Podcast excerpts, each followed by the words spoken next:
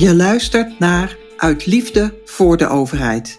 De podcast voor al die leiders binnen de overheid die heel bewust hun werk willen inzetten en gebruiken om optimaal van meerwaarde te kunnen zijn voor de overheid zelf en daarmee voor de samenleving. Voor iedereen die net als ik gelooft in een overheid die in iedere actie van meerwaarde is voor de samenleving. Omdat dat de bedoeling is, omdat het kan en omdat het voor iedereen leuker wordt.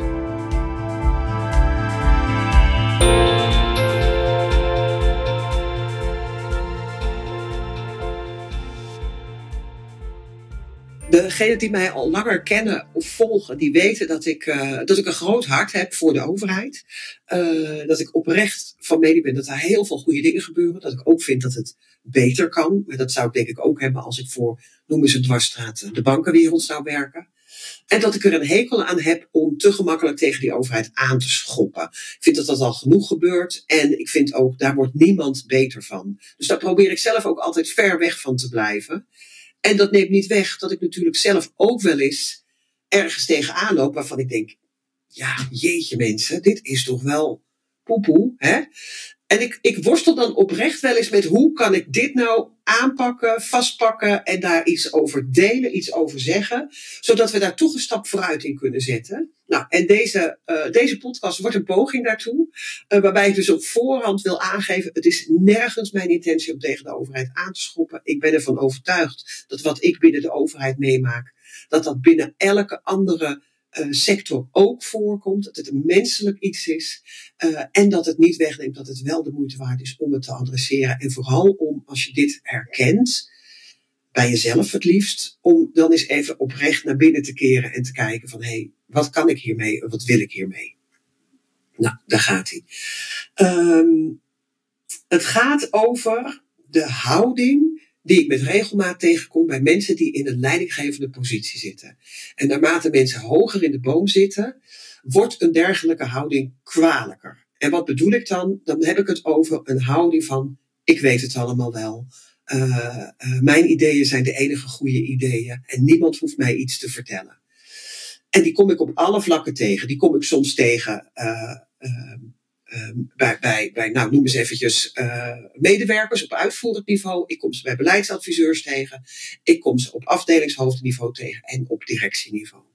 En wat ik al zei, het is iets menselijks. En naarmate je hoger in de boom zit, zoals we dat dan noemen, hè, dus voor een, als een directeur een dergelijke houding heeft, is dat kwalijker voor de organisatie dan wanneer een medewerker dat heeft. Neemt niet weg dat bij allebei de houding aan zich verre prettig is. Nou, wat wil ik daarover zeggen? Kijk, in de eerste instantie wil ik proberen te verklaren waar een dergelijke houding vandaan komt, heel vaak. Hè? Ik ben ervan overtuigd dat niemand. Mensen zijn goed, mensen deugen. Dat, dat, dat, dat, weet je, daar, daar twijfel ik niet aan. Mensen gaan vanuit een goede intentie naar het werk. En zeker ook bij de overheid zit er juist over het algemeen extra veel goede intentie. Want je moet ook wel een beetje een, een, een raar hart en hoofd hebben, wil je bij die overheid gaan werken. Want het is niet de, de positie waar je het beste en het makkelijkste geld kan verdienen. Uh, en het is zeker weten een positie waar je altijd veel kritiek over je heen krijgt. Dus je moet daar wel iets extra's in hebben. En vaak is dat de drive om van maatschappelijke meerwaarde te zijn. Dus dat is één. Het tweede is, wij mensen zitten per definitie zo in elkaar dat we uh, pijn vermijden en plezier uh, zoveel mogelijk willen ervaren. Dat heeft met ons hele simpele overlevingsinstinct te maken en ons stresssysteem. En ik zeg heel simpel, en het is ook echt dat. Het is een heel simpel systeem. En dat maakt dat wij vaak heel vaak onbewust en heel vaak ook onbedoeld dus keuzes maken die op de korte termijn prettiger lijken en waarschijnlijk ook wel zijn, maar die op de lange termijn uh, ongelooflijk hardnekkig, nadelig en vervelend kunnen zijn. Zowel, zowel voor jezelf als voor de omgeving. Nou, een van die dingen die wij proberen te vermijden, is fouten maken. En als er nou toch één wereld is waarin je geen fouten mag maken, dan is het die overheidswereld. Er zijn in Nederland 1 miljoen ambtenaren. En op 17,5 miljoen inwoners betekent dat dat er 16,5 miljoen scheidsrechters langs de kant staan. Mensen die geen ambtenaar zijn, maar die er wel, die niet bij de overheid werken, die heel vaak ook de wereld van de overheid helemaal niet kennen, die geen idee hebben hoe complex en ingewikkeld die is, maar die er wel een mening over hebben als het misgaat. En die, die verhalen kennen jullie waarschijnlijk ook allemaal. Hè? Van, nou ja, weet je, hoe kunnen ze dat nou doen? En, en als ze het aan mij gevraagd hadden, dan had ik het ze wel kunnen vertellen. En noem maar op. Het is dus zo dat daar waar we sowieso in onze samenleving het dan moeilijk vinden om fouten te maken en dat we daar snel uh, elkaar en onszelf op afrekenen, daar is dat in de overheid, binnen de overheid, nog eens met een factor X erger. En ik snap dus dat je niet heel erg graag met allerlei fouten in het nieuws komt, bijvoorbeeld. Sterker nog, dat zou helemaal niet lukken, want na één keer een flinke fout in het nieuws uh, kan je gewoon vertrekken. En, en dat vind ik niet altijd terecht, is ook niet altijd onterecht, maar het is zeker niet altijd terecht, want de enige manier waarop wij als samenleving kunnen groeien, waarop wij als overheid en dus als samenleving ook kunnen groeien, is door middel van fouten maken. We leren door fouten maken. Dat is de enige manier waarop wij als mensen kunnen leren. Kijk, je kan, pak ik een heel simpel voorbeeld. Je kan bijvoorbeeld willen leren fietsen. En, en degene die kinderen hebben, die kennen dit. En misschien ook wel net als ik, hoe frustrerend het soms is. Hè? Maar je, je, kan je, kind, je kan je kind voorlezen over fietsen. Je kan het filmpjes laten zien over fietsen. Je kan vertellen uh, wat ze moeten doen. Maar ze moeten het zelf doen. Ze moeten zelf voelen hoe dat werkt. Voelen in hun lijf hoe dat zit met balans. En hoe je dat kan corrigeren. En dan moeten ze het ook nog durven. En dat geldt voor heel veel dingen. We weten niet al, we kunnen niet van tevoren altijd helemaal uitdokteren wat het gevolg van iets zal zijn. Je moet ook het lef hebben om soms te experimenteren. En dat lef, dat wordt bij de overheid uh, eruit geperst, doordat er zoveel critici omheen staan, die bij het minste of geringste zeggen van ja, maar dat had beter gekund, dat had anders gekund en dat had niet mogen gebeuren. Nou, dit is eventjes de verklaring die, die ertoe leidt, hè, die, die, die maakt dat de houding, en dan heb ik het over de houding van arrogantie, van uh, denken dat je het allemaal weet, geen fouten willen maken en vooral geen fouten willen toegeven. Die, houding, die komt oorspronkelijk vanuit die verklaring die ik net gaf. We willen geen fouten maken. We hebben een samenleving gecreëerd waarbij we amper fouten kunnen maken. We kunnen het ons niet permitteren. En dus creëren we onbedoeld en onbewust een houding van arrogantie. Nou, en dan zei ik in het begin van de podcast al, op, die kom je overal tegen, maar op bepaalde posities is die net even kwalijker dan op andere posities. Ik ga je een voorbeeld uh, geven. Ik had het is alweer heel lang geleden hoor, maar ik had een keer een afspraak. Ik was uitgenodigd door een gemeentesecretaris om met hem te praten over de mogelijkheden van organisatieontwikkeling. Ik dacht, naïef als ik toen ook nog was, wat ik trouwens nog steeds wel ben hoor, maar uh, erg naïef zeg maar. Ik dacht, nou wat leuk, ik word uitgenodigd, dat wordt een mooi gesprek.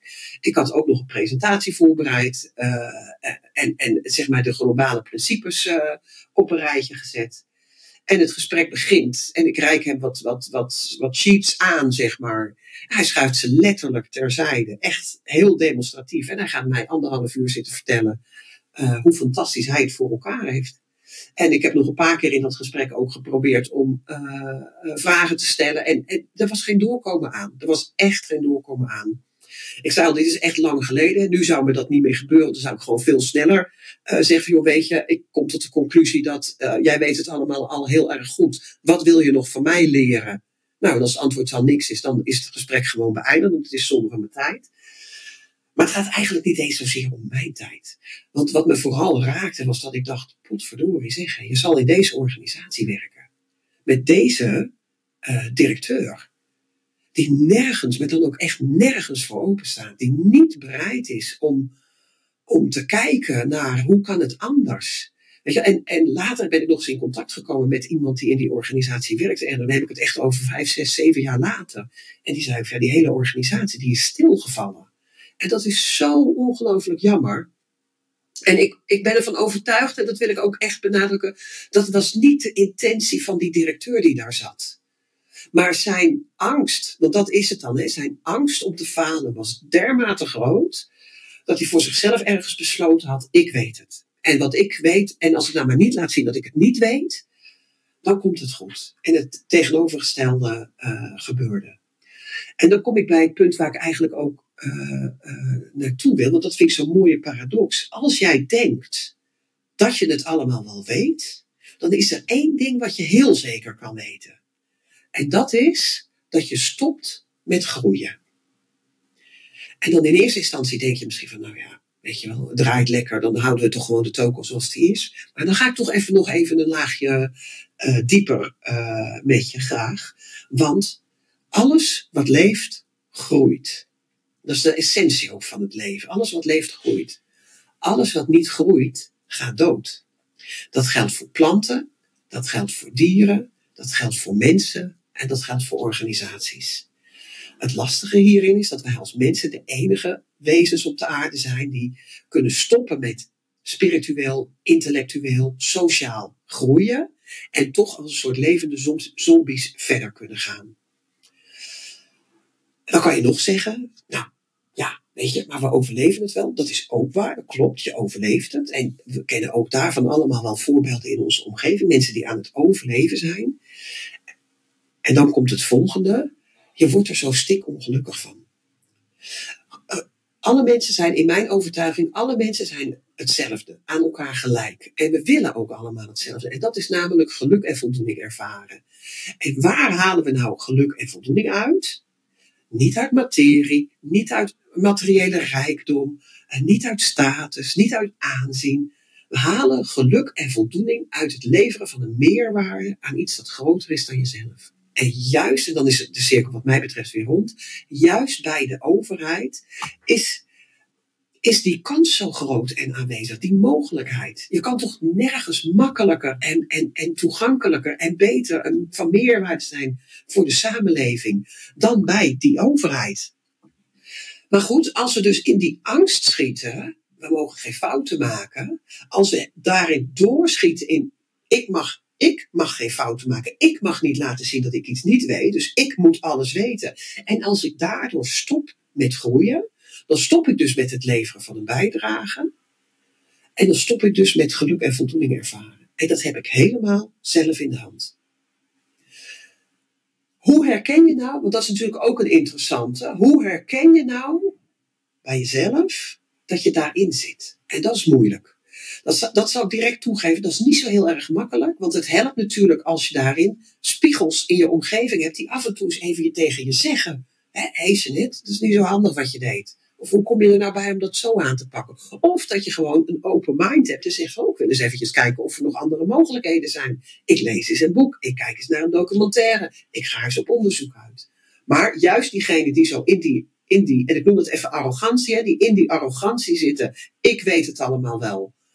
Uh, en, en, en mijn wil, hè, mijn manier is de enige goede manier. Ja, die hebben dus die open mind niet. Dan ga ik toch kijken of ik een paar dingen aan kan reiken. Hoe kan je dat nou ombuigen? Hoe kan je dat bij jezelf ontdekken en dan dus veranderen? Een van de allerbelangrijkste dingen is misschien dat je jezelf uh, betrapt op ja maar. Hoe vaak zeg jij ja maar? Dat is één indicator. Want ja maar dat wordt direct gevolgd door uh, de behoefte om je gelijk uh, te halen. Hoe weet je nou, hoe kan je nou van jezelf gaan herkennen uh, dat je daarin zit? Hè? Dus dat je in dat overlevingsmechanisme zit van ik moet het allemaal zelf weten. En ik mag geen fouten maken. En, en geen fouten maken betekent dus ook, in jouw overtuigingen, als ik het niet weet, dan maak ik een fout. Uh, dan gaf ik al aan, dat is eigenlijk hartstikke moeilijk. En toch wil ik een paar handreikingen geven. En de eerste is ja maar. Als je jezelf erop betrapt dat je heel vaak ja maar zegt, dan weet je eigenlijk zeker dat je in zo'n overlevingsmechanisme zit. Want ja maar is namelijk het signaal dat je, dat je jezelf gaat zitten verdedigen. Dat je je gelijk wilt halen. Want op het moment ja maar, met ja maar zeg je eigenlijk tegen de ander, ja ik heb wat je gehoord wat je zegt, maar ik vind er iets anders van. En je veegt dan alles wat die ander zegt daarmee van tafel. Dus dat is er eentje. De tweede is, let eens op hoeveel vragen jij stelt. Hoeveel vragen stel jij bijvoorbeeld aan je medewerkers, maar ook aan, aan nou ja, mensen die je her en der tegenkomt? Dat kan ook in elke context zijn. Want vaak is het zo dat als je in de ene context in dat overlevingsmechanisme zit, zit je dat ook in de andere context. daarmee bedoel ik, als je in je werk, uh, op je werk in dat overlevingsmechanisme zit, dan is de kans groot dat je dat thuis ook doet. Dus ga eens na bij jezelf, hoeveel vragen stel jij? En dan bedoel ik echt open vragen. Vragen vanuit interesse. Vragen vanuit het willen leren. Mensen die in, in noem ik het toch weer eventjes arrogantie zitten. Mensen die in arrogantie zitten, die praten, zeg ik altijd, met punten en met uitroeptekens. Dit is het, zo is het. Uh, ik vind. En, en groeien, willen groeien en openstaan, dat kenmerkt zich vooral door vragen te stellen. Oh, hoe zit dat dan? En dat wil niet zeggen dat ik per se alles wat ik dan hoor van een ander, dat ik dat ga overnemen. Maar ik kan bijvoorbeeld echt oprecht geïnteresseerd zijn in iemand die een totaal andere mening heeft. Maar hoe zie jij dat dan? Dat wil ik weten, want misschien, dat is tenminste zoals ik erin zit, hè, misschien zit daar wel iets in wat ik over het hoofd heb gezien. Dus let op de jamaren en let op de vraagtekens. En uh, de derde is, hoeveel feedback krijg je? En als je het krijgt, hoe reageer je daar dan op? Groeien betekent per definitie dat je ook fouten mag maken. En fouten maken, en het klinkt altijd gelijk al zo heftig, hè, als ik hem zo zeg, fouten maken. Fouten maken is eigenlijk niet meer en niet minder dan iets doen wat niet werkt. Pak ik weer even dat voorbeeld van dat fietsen erbij. Weet je wel, als je leert fietsen en je houdt je balans niet, dat werkt niet. En dan gaat het fietsen niet. En dat is dan hè, een fout. We noemen dat dan een fout. Terwijl je kan niet anders dan door ervaring op te doen, leren wat werkt er wel en wat werkt er niet. Datzelfde geldt natuurlijk ook in de interactie met andere mensen. Soms doe ik dingen in de interactie die niet werken. Ik had bijvoorbeeld pas uh, een sollicitatiegesprek voor een interimklus. Ik had daar echt veel zin in. En het was een leuke klus, leuke club mensen. En ik kreeg terug dat ik veel te breedsprakig ben. En wat leer ik daar nou? Uh, natuurlijk denk ik ook even, oh, oh, oké. Uh, en tegelijkertijd denk ik, ja, daar zit wel wat in. Ik klets heel makkelijk, maar soms wel veel te veel. En dan moet ik dus op focussen. Dus ik heb me ook echt wel ingeprent dat de volgende keer ga ik even goed voorbereiden. Ik had het nu ook voorbereid natuurlijk, maar dan ga ik nog beter voorbereiden. Wat zijn de punten die ik wil maken? En wat is dan de essentie van wat ik wil zeggen? Dus als je feedback krijgt, hè, wat, nou, moet ik even terug, want wat ik hier met dit voorbeeld wil duiden is. ik realiseer me dat ik nu ook breedsprakig ben. Uh, wat ik met dit voorbeeld wil duiden is. Je doet van alles en soms werkt het niet. En als je dan feedback krijgt, hoe ga je daar dan mee om? Schiet je ook weer in die verdediging? Word je misschien zelfs boos van? Misschien zelfs wel agressief? Ook wel eens meegemaakt. En niet zozeer van mezelf, maar van iemand anders. Die heel agressief werd toen ik feedback gaf. Omdat die persoon het helemaal niet meer gewend was om feedback te krijgen. Uh, dus ook daar zit wel een indicatie voor jezelf. Um, dus dan heb je er al drie. Hè? Dan heb je de jamaren. Hoeveel vragen stel je? En hoe reageer jij op feedback? Nou, dat is als het om jezelf gaat. Want ja, dat is wel het, het, het meest effectieve als je zelf, als jij zelf tot de conclusie kan komen, durft te komen ook, want er is ook lef voor nodig. Hé hey jongens, ik zit op het verkeerde pad. Ik zit misschien iets te veel op, op zekerheid, op, op arrogantie, op het allemaal willen weten. Ik moet weer eens even iets meer een open mind hebben en een open blik en iets meer, ja, gewoon luisteren naar mijn omgeving, kijken en erkennen dat ik niet alles weet. Dan wil ik er ook nog aan toevoegen, wat kan je nou doen als jij zo'n persoon in je omgeving heeft. En dat is ook best wel een ingewikkeld. Dat realiseer ik me ook. Want mensen laten zich niet zo 1, 2, 3 veranderen. Dat is gewoon zo. En uh, ook dat heeft weer met dat overlevingsmechanisme te maken. En ik ben daarin echt geen uitzondering. Ook ik heb dingen waarvan ik, hè, ik ben ondertussen 55. Dat ik denk van ja jongens, hier heb ik zo lang over nagedacht. Dit is gewoon wie ik ben. Dit is hoe ik het doe. En als het je niet bevalt, is het ook oké, weet je wel, maar ik ga het niet meer veranderen. Uh, en dat is ook arrogantie. Ik hoor het mezelf zeggen, dan denk ik, ja, Jeanette, en dat is ook arrogantie. En dat is dus ook zo. Maar goed, hoe kan je nou met iemand het gesprek aangaan, of in ieder geval pogen iemand hieruit te krijgen, of in ieder geval het, het gesprek open te krijgen? De eerste is door zelf heel bewust en heel veel open vragen te stellen. En stel dan, dat is de kunst dat je de juiste vragen stelt. Want als ik aan iemand die in zijn eigen gelijk zit ga vragen, wat vind jij daarvan? Dan weet ik wat er komt. Dan komt zijn verhaal of haar verhaal. En, en op zich kan dat prima zijn om te horen, maar niet als ik al weet dat het iemand is die heel erg in zijn eigen gelijk zit. Dan hoef ik dat niet nog een keer te horen. Uh, dus dan kan ik betere vragen stellen als van, hoe zou het ook anders kunnen? Of uh, hoeveel ervaringen heb je daarmee opgedaan? Hoeveel ervaringen heb je met andere aanpakken opgedaan? Hoe zou het voor je zijn om eens iets totaal anders uit te proberen?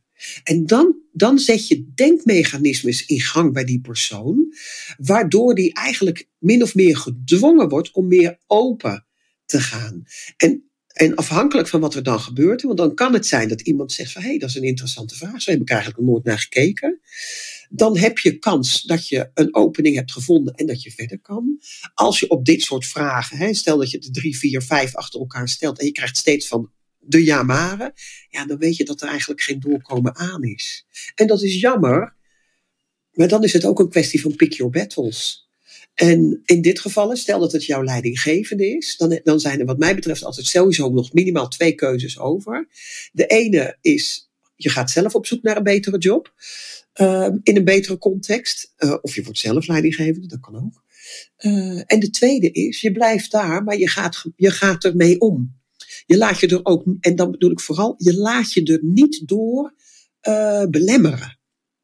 En dan, dat vraagt veel van jezelf, maar dat is ook juist een hele mooie uitdaging. En zo heb ik zelf ook wel eens gewerkt met iemand, dat ik dacht van ja, weet je, hij is daar heel stellig in en heel rechtlijnig en heel vast. Ik ben het er niet mee eens. Ik krijg hem niet overtuigd dan ga ik het laten zien.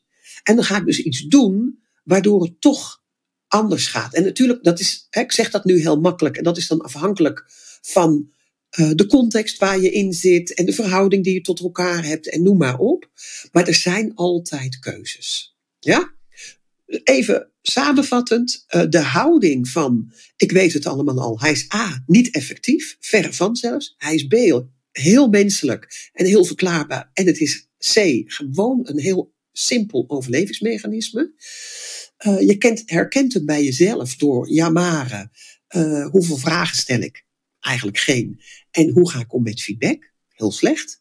En je kan het bij een ander uh, proberen te doorbreken door de goede open vragen te stellen en te kijken of er dan een opening komt. Nou, ik hoop in ieder geval dat je hier wat aan gehad hebt. Ik hoop dat uh, hiermee ook er, uh, al is het maar in één situatie, hè, dat, dat, zo zit ik er ook in. Ik heb, niet de, ik heb niet de arrogantie dat ik denk dat ik met mijn podcast de hele overheid in één keer verander.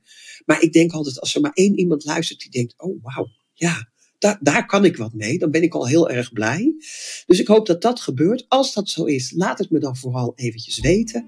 En uh, ik wens je heel veel succes. En ik wens je vooral heel veel mooie, fantastische bijdragen aan de samenleving door middel van jouw werk. Want daar word je namelijk zelf net zo gelukkig van als die samenleving.